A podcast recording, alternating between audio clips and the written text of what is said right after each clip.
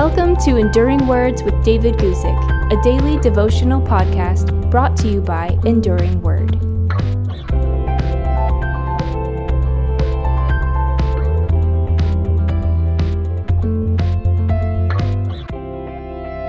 Today, I want to talk to you about a principle that I would call the how much more principle.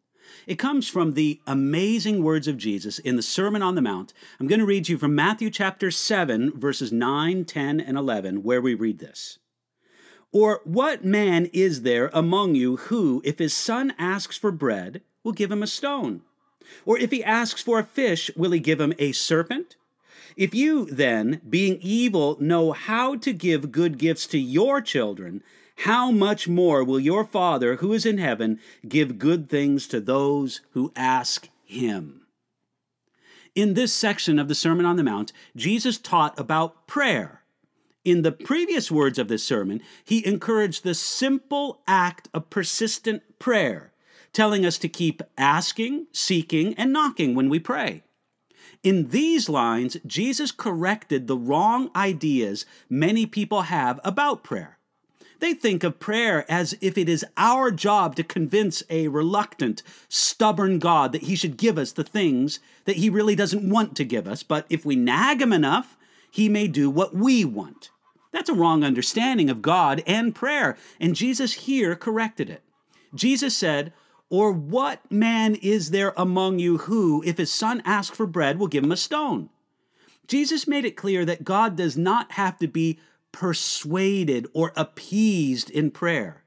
He's a loving God who's ready to give to his children. Just as a man would never give a stone to a son who asks for bread, God will provide us with the good things that we ask for. Now, of course, we do not always know what the good things are. There are times when we ask for something that would be like a stone or a serpent to us, and God knows better than to give us what we mistakenly ask for. Yet, we do not miss the main point of Jesus here.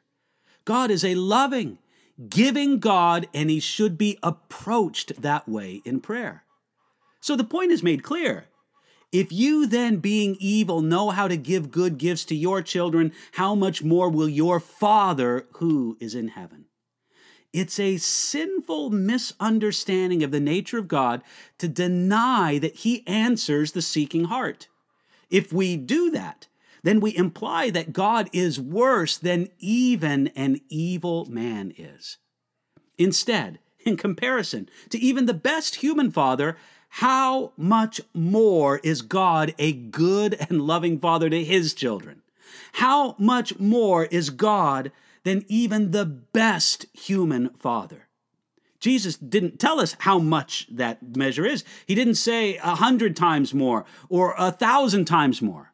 Jesus left it to our own meditation because it's beyond calculation. When we realize how loving and good God is, it prompts us to prayer. The God who is there is much more loving than we often think. So today, think about how much God loves you and let that lead you into real prayer. Believe today that God knows how to give good things to those who ask Him.